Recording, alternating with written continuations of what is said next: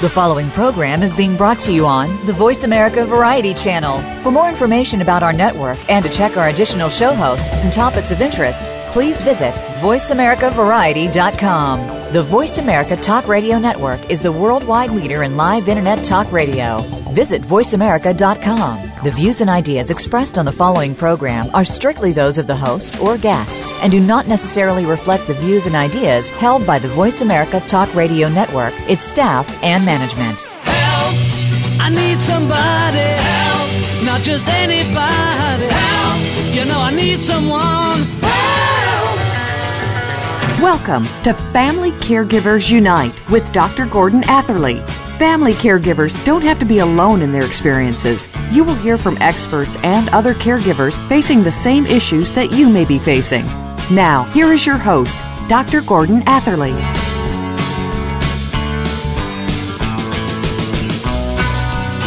Welcome to Family Caregivers Unite. This is Dr. Gordon Atherley, your host. I'm a physician. Since retiring from medical practice, I've become an activist for family caregiving. Our topic today is snoopers and privacy for family members. Here's a bit of background. A recent Ontario Court of Appeal judgment held that intrusion had taken place when one person repeatedly examined the private bank records of another person. And the judgment uses the word snooping. Snooping is a fact of life in this age of electronic information.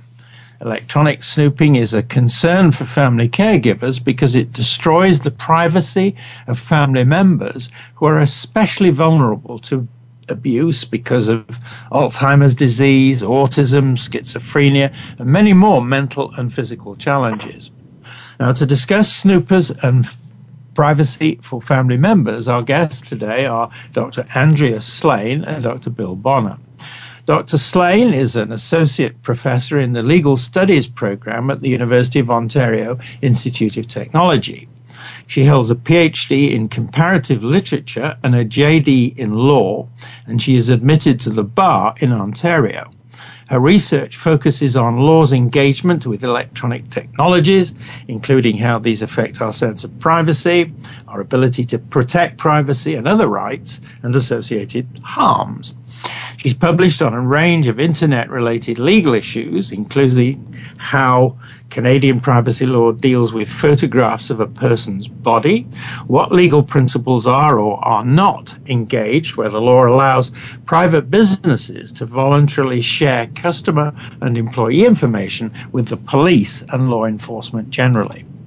Dr. Bill Bonner is Associate Professor at the Paul J. Hill School of Business, University of Regina, Saskatchewan, where he teaches on the subject of management information studies, or sorry, management information systems. He's conducted research on privacy for over 10 years. He received, received his PhD from the University of Calgary as a privacy advocate, he believes that at the core of privacy is the question of respect and that this is important and worth protecting. He recognizes that privacy interests must be balanced against other interests, but what puzzles him is how unbalanced the balancing act appears to be in practice. He has a forthcoming book chapter entitled The Problem of the Problem of Privacy. So, welcome to the show, Andrea and Bill, who's going to be joining us a little later. So, first of all, question for you, Andrea. Please tell us more about your background and your career. Well, uh, you did a very nice summary. Thank you very much for that. Um, I have been um, a legal academic since uh, 2006, so I practiced law for a little while before that, and I was um, an academic in cultural studies uh, prior to going to law school. So I have a bit of a meandering path.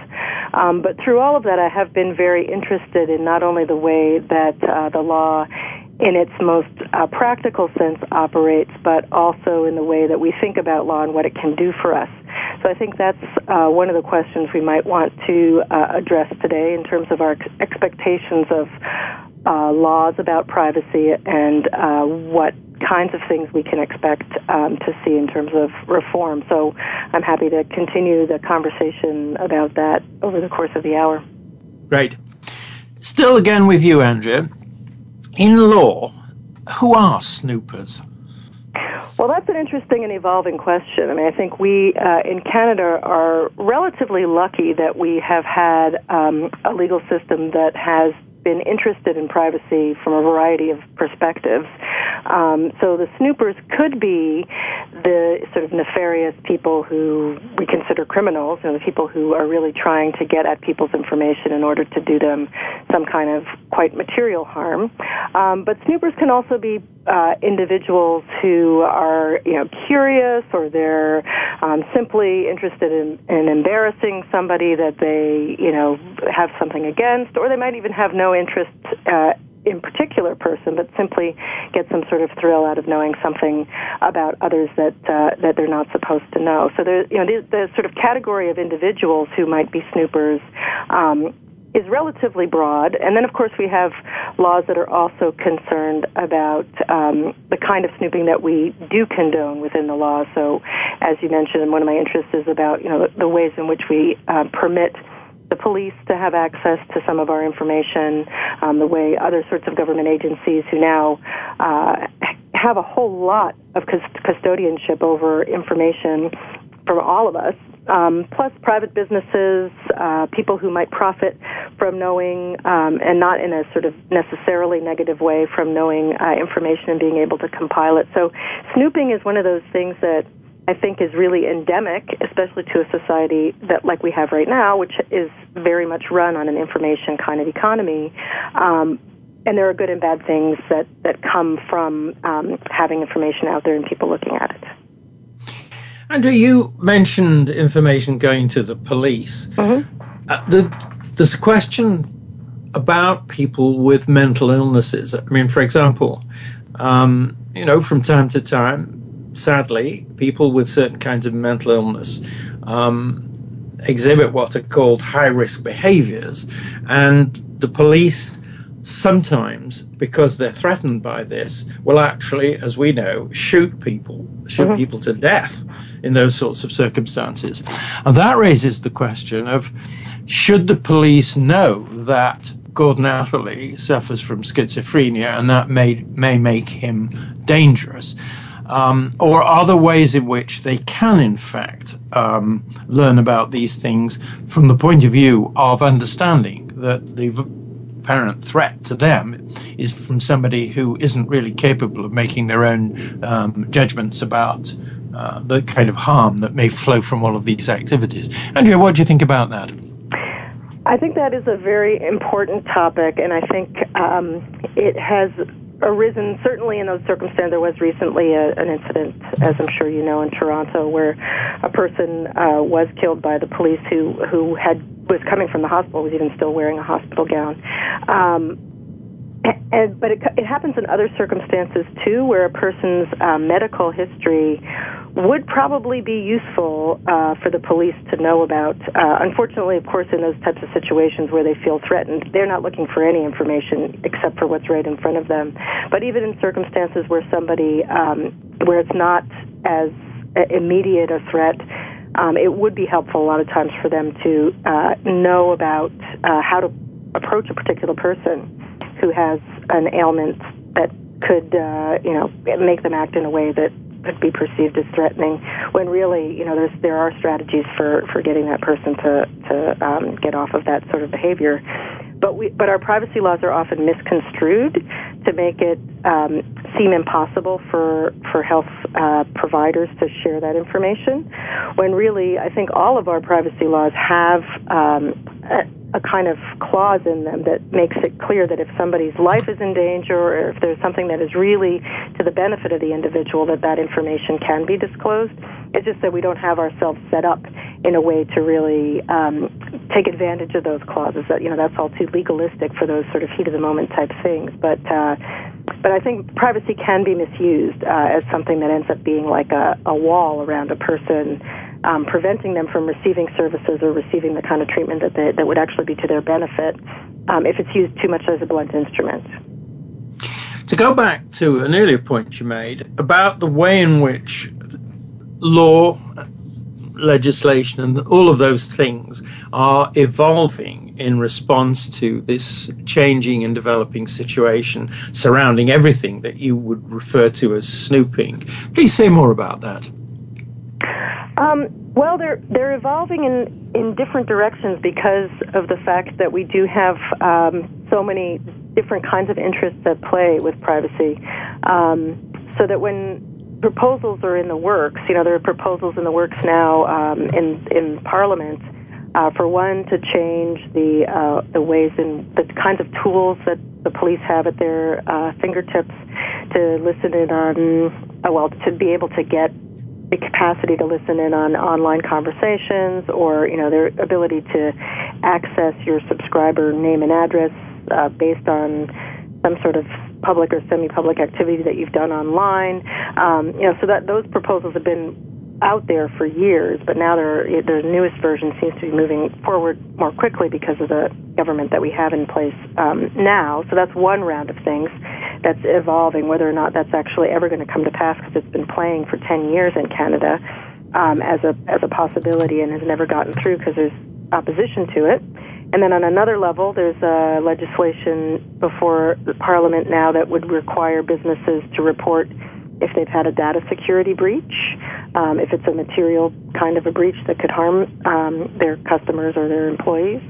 Um, and that's never before been something that we've uh, required, you know, voluntarily providing pu- information to the public about uh, if your data has been exposed by a hacker or, or some sort of other kind of failure of a safeguard system. So um, we're starting to see, you know, a couple of different things happening again because privacy is such a, a key uh, value that we are becoming increasingly uh, aware needs to be protected, but at the same time also needing to sort of figure out how uh, how to best provide people, um, both uh, you know, people in their professional capacities and consumers and, and and employees with the capacity to sort of protect themselves if something has um, happened that might make them vulnerable. So um, those are two things that I know are, are currently happening that are quite uh, contentious on some level, but um, also seem to be you know re- repeat kinds of legislation that keeps coming back. So, just to summarize back to you before we go into the break, my perception of um, what you've just been saying is that snooping has two faces. On the one hand, um, a lot a lot of it can be very bad in many kinds of ways, but on the other hand, there are times when the self same information that's being snooped does need to be shared for the good of the individual or for the good of others. Mm-hmm. And it's a challenge, a social challenge, political challenge, and a legal challenge to figure out just the rules that make that distinction. Uh, in, a, in a word, am I kind of understanding what you just said, Andrea? That's right. That's right. I mean, I think that is exactly what the, the balancing act uh, really is when you're trying to create um, new facets to the privacy regime is to figure out, you know, how to protect people's interests, but then also realize, you know, that, that especially with information privacy, um, it must be shared in order for us to function as a society, and sort of figuring out when information um, needs to be shared and when it when a person needs to be able to um, control their information so that it's not shared without their consent. Right. Now, it is time for us to take a short break. I always say we have to pay our rent too. This is Dr. Gordon Atherley, and my guest is Dr. Andrea Slane. You're listening to Family Caregivers Unite on the Voice America Variety Channel. Please stay with us. We're coming back.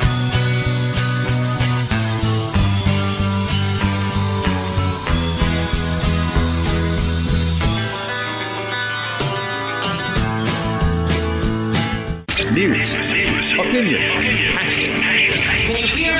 your voice counts. Call toll free 1 866 472 5787. 1 866 472 5787. VoiceAmerica.com. When you're 11 years old, it seems as if nobody understands what you go through. You're not quite a teenager yet, but you're definitely not a little kid anymore. Tune in to Life at 11 for the answers and support you need to get through this time in your life. Your hosts have some amazing life experiences, and because of this, they have the know how to get you through 11 and on to 12 and beyond. It's a tough point in your life right now. Get the advice you need on Life at 11, Monday afternoons at 2 p.m. Pacific Time, 5 p.m. Eastern on the Voice America Kids channel. Come back to your senses. Imagine a radio show that will help you recover your common sense. Host Leah Brenda Smith is a health and wellness specialist who will explain techniques designed to help you recover from the stress of your life. It's all about how you respond to your thoughts. A little bit of self awareness can go a long way in helping you to relax and enjoy your life. Tune in to Come Back to Your Senses Radio, live every Thursday at 4 p.m. Eastern Time, 1 p.m. Pacific Time on the Voice America Variety Channel. Your favorite Voice America Talk Radio Network shows and hosts are in your car, outdoors, and wherever you need them to be. Listen anywhere. Get our mobile app for iPhone, Blackberry, or Android at the Apple iTunes App Store, Blackberry App World, or Android Market. Help! You know I need someone. You are listening to Family Caregivers Unite with Dr. Gordon Atherley.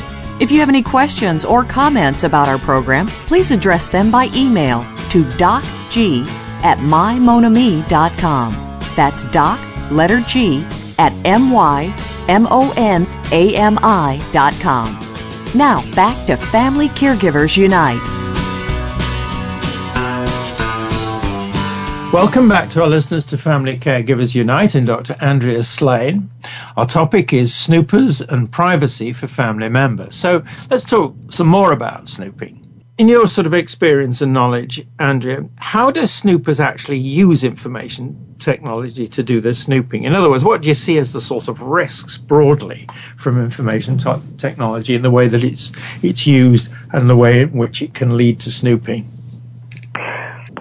Well, information technology is pretty much at the core of how we store and uh, disseminate information at this point. Um, so, information technology is very, very central to any kind of information privacy um, protection.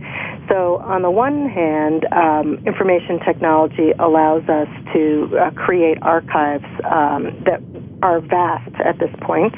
Um, it also allows us to uh, aggregate information across a number of databases. So um, things that you might have previously um, be able to keep keep secret, separate and secret.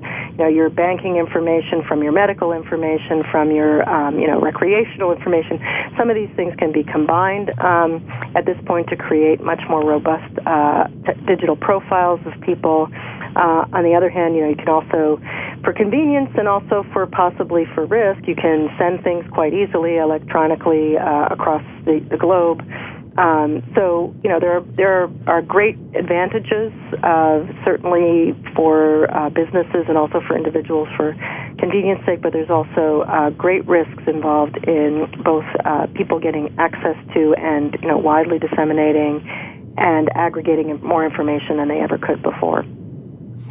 There's a, Andrea, there's a frightening story that I was reading this morning about hackers not just getting into records, but actually getting inside, so to speak, the bodies of human beings, of people who've got electronic devices inside them and disturbing the function of that device. Maybe it's a cardiac pacemaker or something of that nature. And so that hacking then takes on a totally new meaning because it then becomes I assume, murder in that kind of situation. Mm-hmm. Now, how far this is just scaremongering and how real it is is another matter, but it nevertheless says we're dealing with some pretty strong things if they got really into the hands of the wrong people. Now, Andrew, you've already spoken, um, told us quite a lot about how the law responds to snooping in general.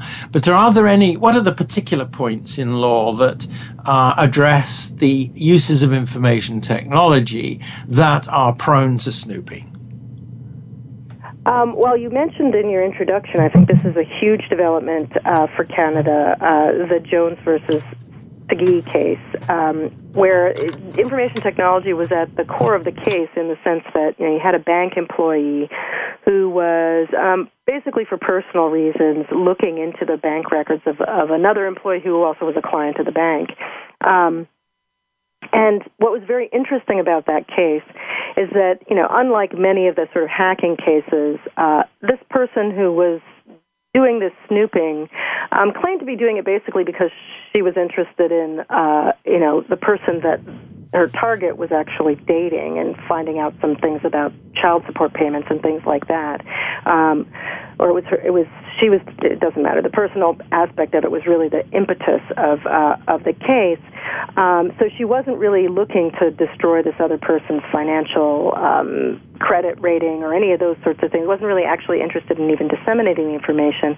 And the court nonetheless saw this sort of repeated act of looking at her banking records, regardless of the motive and regardless of the ultimate. You know, there was no material harm um, to the victim. They still saw that as something that was actionable, and that's a big development uh, for Canada because we have been struggling with whether or not there should be a cause of action that was merely about the intrusion part of it and not the dissemination part of it. And here's an example, finally, of, an, of a court of appeal who has said that yes, you know, it is the time has come because we've we've become so vulnerable to this type of snooping that we need to recognize that it's something that people should be able to, um, you know, get some sort of compensation for. So that's big. Absolutely. Now I'm going to call Bill in now. Okay. Um, Bill, um, we're talking about um, snooping, obviously, and um, Andrea has sort of brought us up to speed on the several aspects of the law and the way in which the law responds and the way in which the law is evolving. Now, I want to take you back into your area, or take you into your area, and ask you to talk about the harms that are associated with snooping that uses information technology. Bill, please. Yep. Okay. Well, I would take uh, two angles on that. One would be just the access period, and then take actually acting on that information. So, on the access front, basically someone has information to uh, or access to information they're not supposed to have, um, which I think damages um, the idea of respect and the dignity of the person um, of the information is about. Um, if we form, I believe anyway, that we form relationships by degrees of revealing, and, and this violates that in a, in a rather rather large degree. Um, I think also along the side of accessing, I think there's a problem there just generally with the idea of I want, it's available, therefore I take. I think embedded in there is a slippery slope or really sloppy ethics. Um, on the action side, I'm get concerned that you've accessed the data and you're using it for some other purpose. Uh, the idea of action at a distance, that information can be used by whoever uh, in ways that you don't know, and, and that I find is one of the one of the harms. For instance, you might have um, benefits denied or entitlements denied, and, and, you don't you don't know why. Someone has information, maybe inaccurate information, and has made decisions about you. Um, inferring, I think, something along those lines too is, is it, you know, data is not complete. It is not information. It is purely data, and you have to add flesh to that. And so I get concerned when people start accessing data they're not entitled to, and they start to make a data shadow of you, um, infer facts that just plain aren't there. Uh, you they have knowledge of. You have to respond to this thing, and, and you don't even, you don't know where it came from. So I think that there's a potential harm. Action at a distance, and it's acting on partial information. And one of the things that drives me nuts, personally, is that it's the idea that, well, it's out there, I can access it. What's your problem? Uh, the essential question being there, what have you got to hide? And I think that just that's just so the wrong question. Uh, I think the better question is what have we got to reveal? And, and through accessing and taking action, if it becomes too commonplace, that, that flips the question around, which I think is fundamentally flawed. Uh, thanks, Bill. I'm going to pass this over now to Andrea and to ask you, please, what about the law's response to the kind of harms that Bill's just been talking about. Could you just guide us in legal thinking about the way in which law, therefore society, and the rest of us um, should respond to or deal with those kinds of harms? Andrea? Um, well, I would agree with the characterization of the harms that Bill just um, put forward, and that the law has ways of recognizing um, maybe not to our satisfaction all the time, each of those kinds of harms. So that, you know, the, um, when a person's uh, treated like a bit of data rather than as a, as a full human being, you know, when they're being um, exploited as a, you know, tool for somebody else's gain um, rather than being respected. I mean, those are, those are dignitary harms uh, that the law, at least the, crim- the criminal law is geared towards uh, addressing some of those kinds of more egregious examples of people being exploited, um, you know, as data rather than as, as people, um, and treated as people. Uh, most of our private sector privacy law, on the other hand, um, talks about autonomy and choices and and those sorts of things, sort of trying to protect people's ability um, to uh, control their information uh, where it is considered to be appropriate for them to do so. And and we've seen that there's a lot of problems with figuring out exactly you know the parameters of that control and, and when that control can be compromised legally. Um, and then I think, you know, we are starting to see, as I was saying uh, just before, with the intrusion upon seclusion uh, action, and also with things like the creation of um, an identity theft uh, crime, where, you know, no actual monetary loss has to happen. It just has to be that the person has held uh, somebody else's information for what can be assumed to be um, uh, fraudulent purposes. Um, that there's a, a, recognition that, that these kinds of harms are actually something that, that don't translate into monetary loss necessarily. Um, so some of the time we are able to recognize that you know there is some kind of harm that occurs aside from the fact that you know you might have lost uh, some money um, or some other sort of you know reputational interest that has some sort of money figure attached to it. I think that those are sort of interesting changes that are that we we are able to on some level address, but most of the time it's easier still for us to uh, to see things in terms of you know somebody having to actually lost some sort of dollar figure. Bill, to you, technology, the information technology, um, how can you say more about how the bad people, the snoopers with really bad intentions, how do they actually use information technology to, to do their nasty bit, their nasty work? well, generally speaking, you have to get access somehow. Um, so that's the trick, getting access to the to the system. Certainly, uh, pre-computer wiretapping and the stuff, you had to get access to a room and actually wire the room. Physical risk involved. You had to be there. With um, information technology and databases, uh, it becomes quite a bit different. You're, first of all, there's no physical access required. You need to access a network somewhere.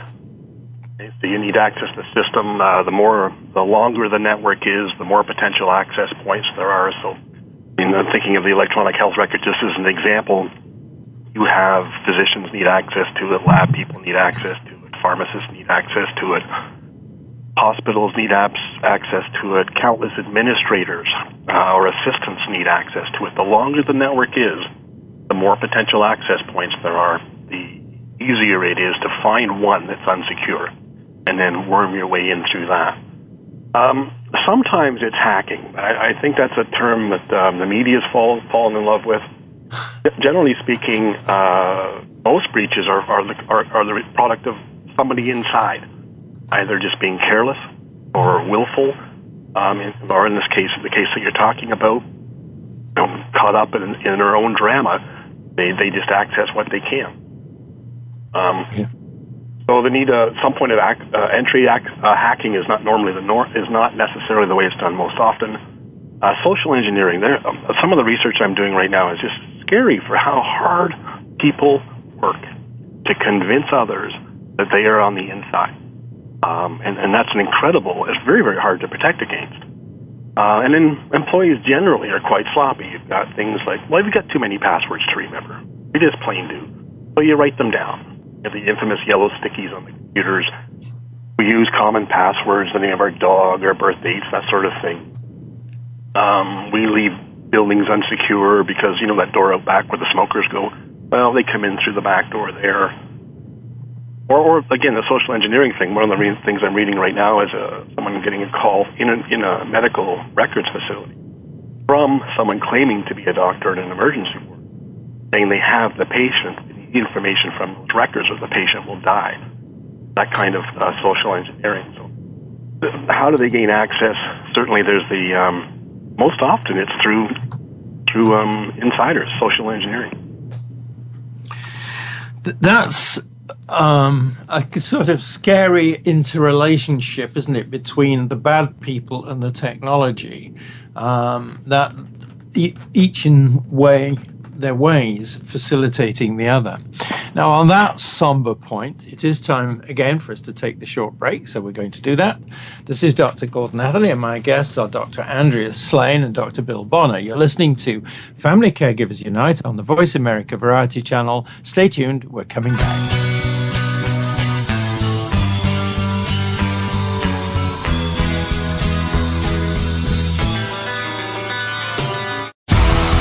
Which guests are being featured this week.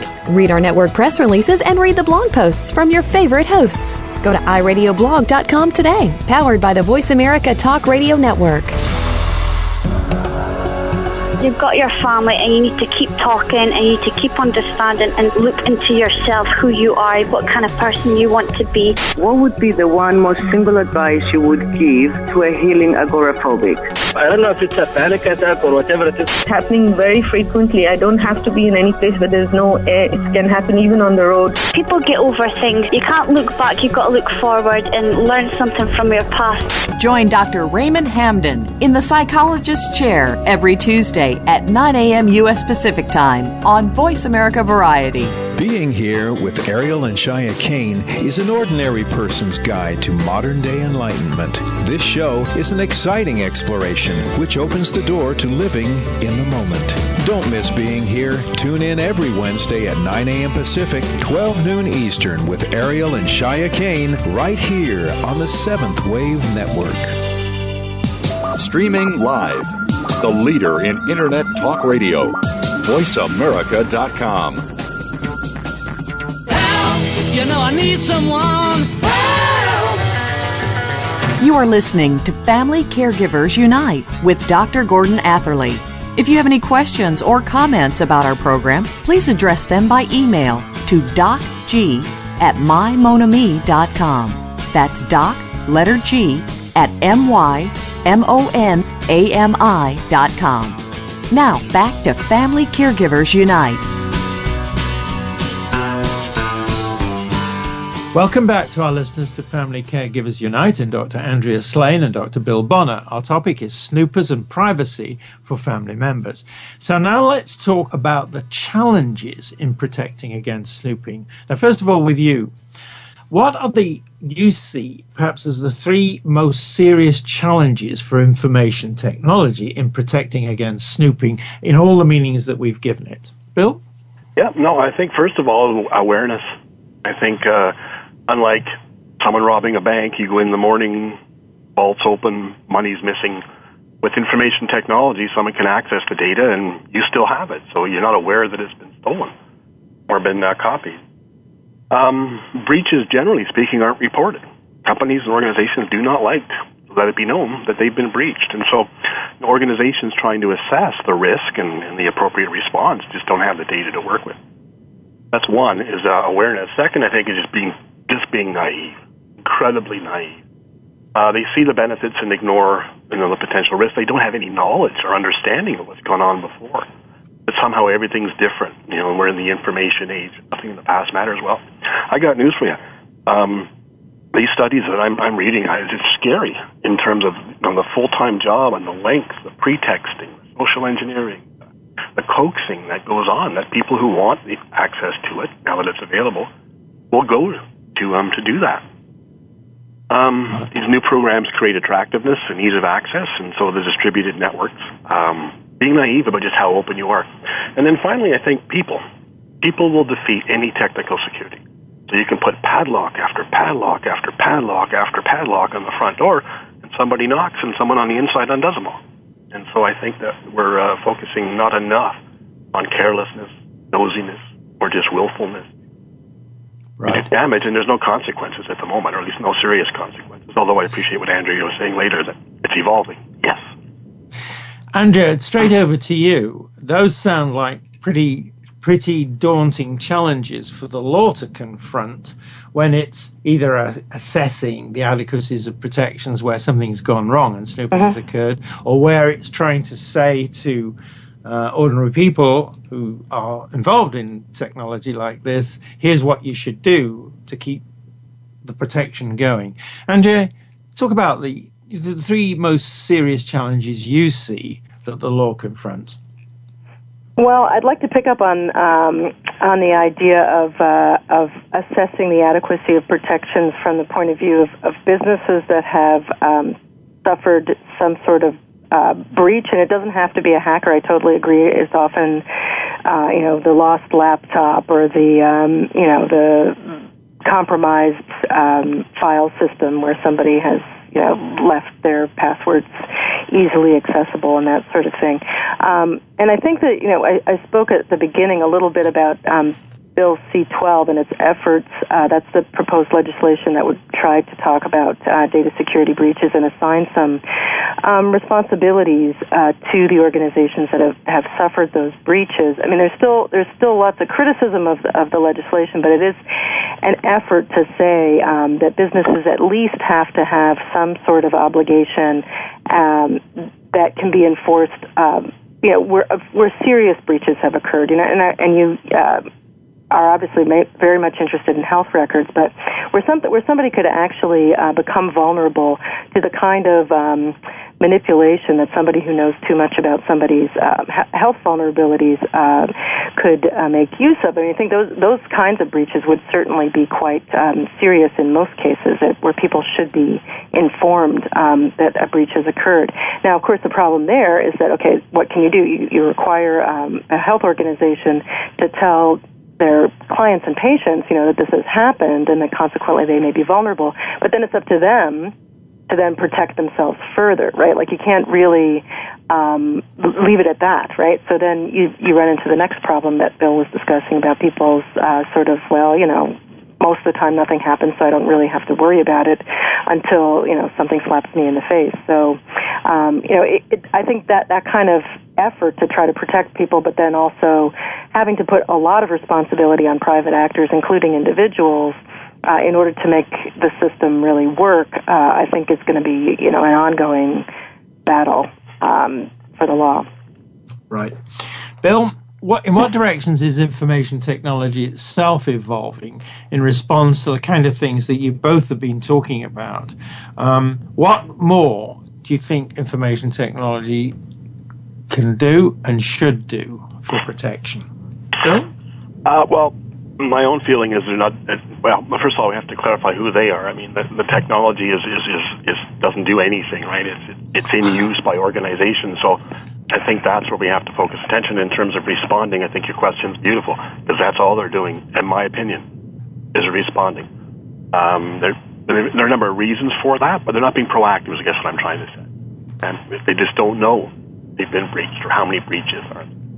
Uh, lack of information. I think too. There's a, a lack of um, lack of cost associated. So, you know, again, going to the idea they're not doing enough. Uh, all organizations, businesses do a cost benefit analysis. End of the day, it's uh-huh. a very simple equation. No cost. Industry itself or industries generally resist any kind of attempt to rein in their, their activities. Uh, particularly in the United States, uh, the idea of, well, we leave it to us, we can do it, self-regulation. Um, that's just a way of ducking the question, and, and it also ducks the fact that the problems are arising through self-regulation. Um, so the focus is largely, again, also not enough, has been on on, on technical side and, and outsiders. When I think the problem is largely insiders. I forget all about the whole laptop and lost USB keys that Andrea mentioned. Um, I think though they do react to threats. Organizations do react to threats. Breach notification legislation, lawsuits. This will get their attention. Um, until that time, until something gets their attention, has a monetary cost to it, on accountability and responsibility disappear or aren't factored in. I think, though, that these uh, reactive to threats, these potential breach notification laws, lawsuits generally may force, and hopefully it's not just wishful thinking, force organizations to visit questions that have not had a priority in the past. That includes things like what information to collect, how much do we actually need, storing it, how long do we store it, should we encrypt it, how do we encrypt it. Um, as long as there's no penalties, then access levels might not be uh, studied as much or, or considered as much. Not everyone should have access to the information. Right. That sort of thing. Bill, I'm going to just stop you there because I want to turn over to Andrea now and ask basically the the mirror question is okay, what's the law what can the law do um, in relation to all this uncertainty. And particularly, I'm not a lawyer, but I'm going to ask you you know, I've been reading some of these cases and the class actions. Are more class actions or actions by individuals against businesses, hospitals, and the rest of it? Do you see those as an answer, as a, as, an, as a way forward, or not?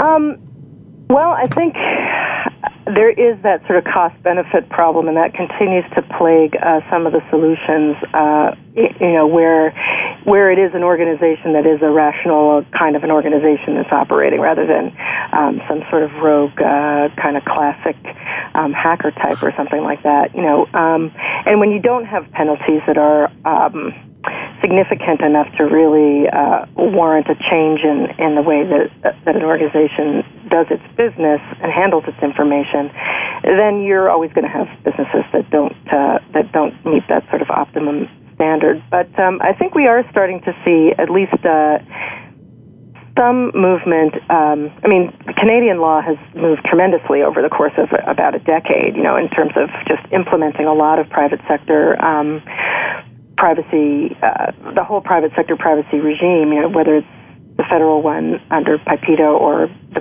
various provincial ones that, that also um, work in the same fashion. So we have we have actually seen a lot of change over the course of a decade that um, that I think shows some willingness to uh, accept change in Canada in a way that isn't the same as in the U.S. And I think that's absolutely right. The U.S. is much more resistant to um, putting constraints on, on what businesses can do.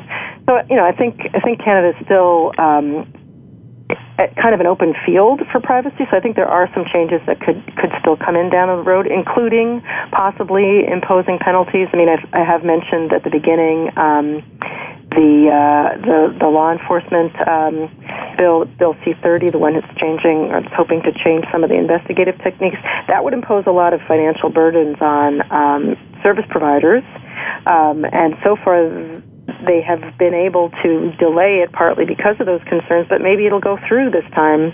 So I think Canada does have a different kind of formula going on in terms of its balancing of the various interests, the public interests and the private interests that are at play in uh, in regulating this field. So I think it is an open open field in Canada in a way that it isn't uh, as much in the U.S. Now I'm going to take a take the break at this particular moment um, because in the next segment, I'm going to be asking you both in a more general way what are the things that you think need doing to address these sorts of situations. So I'm going to ask to take the break now. This is Dr. Gordon and my guests are Dr. Andrea Slane and Dr. Bill Bonner. You're listening to Family Caregivers Unite on the Voice America Variety Channel. Stay tuned. We're coming back.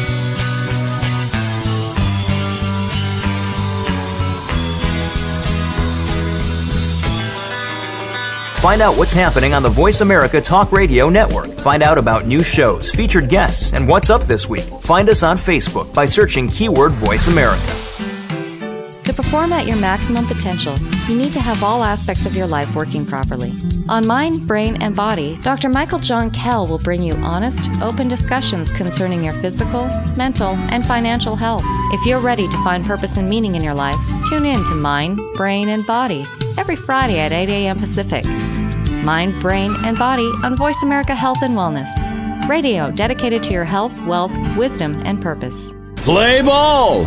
If you're looking to talk baseball, even in the off-season, look no further than the King's Corner, Talking Baseball, with former World Series champion Jim Leyritz. Jim's known for a rather controversial stance during his show. He's brutally honest and ready to talk with current and former players, owners, and other key figures to bring you baseball from an insider's view. You won't want to miss a single episode. The King's Corner Talking Baseball with Jim Leyritz is heard every Friday at noon Eastern, 9 a.m. Pacific on the Voice America Sports Channel. The Internet's number one talk station. Number one talk station. VoiceAmerica.com. You know I need someone. You are listening to Family Caregivers Unite with Dr. Gordon Atherley. If you have any questions or comments about our program, please address them by email to docg at mymonami.com. That's doc, letter G, at M-Y-M-O-N-A-M-I.com. Now, back to Family Caregivers Unite. Welcome back to Family Caregivers Unite and our two guests. Now we're going to talk about things that both the guests would like to see done to promote protection against snooping. So, starting with you, Bill, what are the things that you would like to see done to promote privacy protection for members of families whose health conditions render them especially vulnerable to snooping? Now, obviously, looking at privacy protection from your perspective, a technological perspective. Bill, what do you think?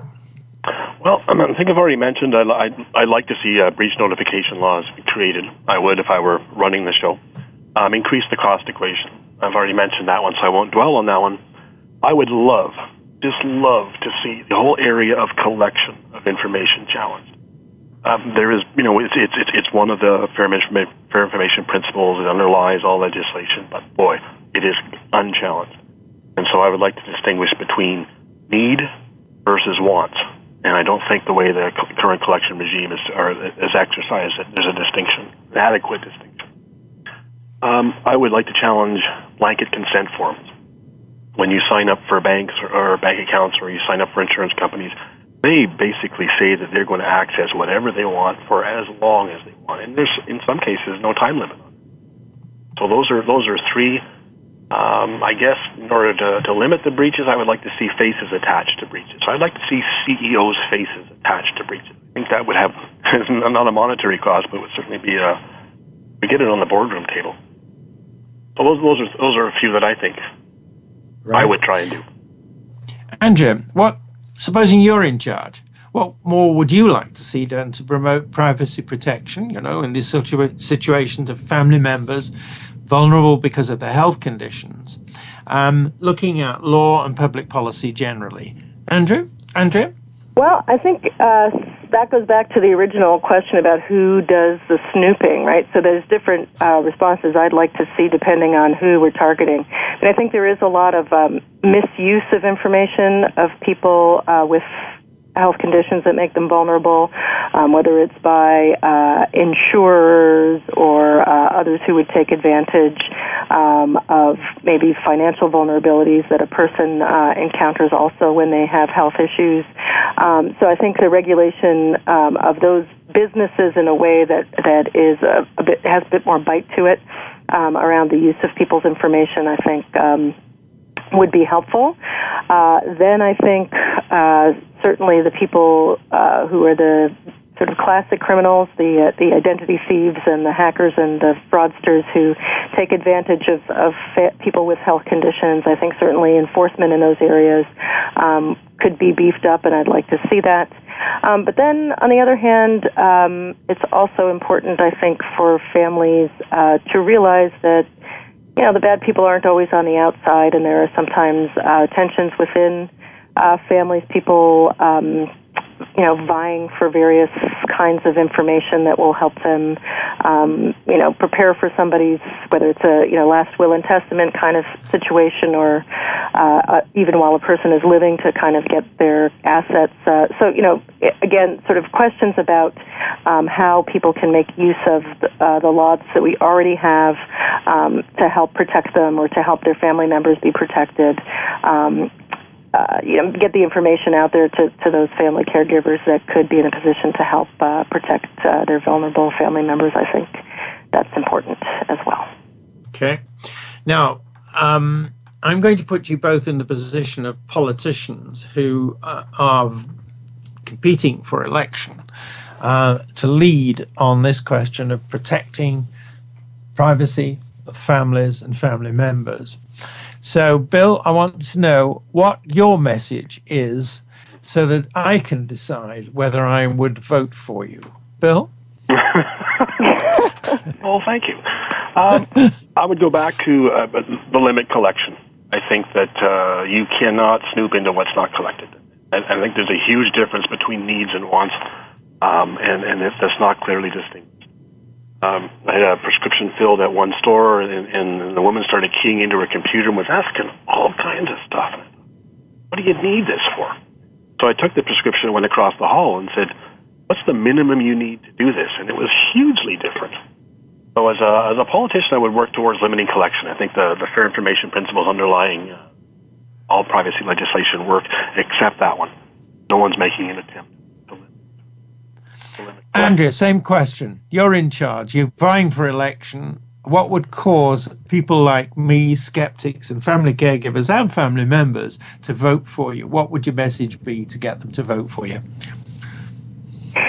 Um, I think people need to know what their rights are, um, and once people are able to articulate uh, what kinds of things um, they do not want other people to be able to do with their information, uh, what they do want, you know, because there certainly are uh, positive aspects to sharing information, that uh, we need to help people get clear about uh, their own boundaries and their own uh, benefits to, to sharing information, especially as a person with some sort of health vulnerability, um, and then give them the, give people the tools to be able to uh, to protect those rights.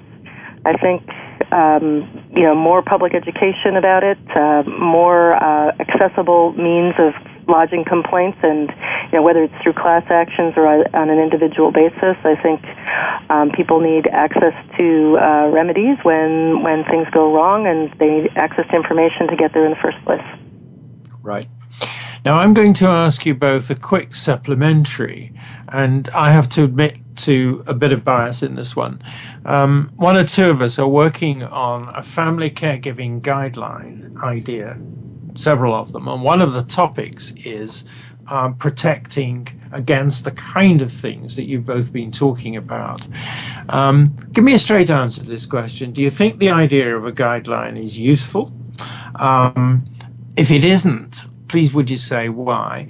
And would you just quickly say whether this is the sort of thing you would support? Now, I'm not going to come back to you for money or anything, but you know, I might want to consult you for advice and the rest of it.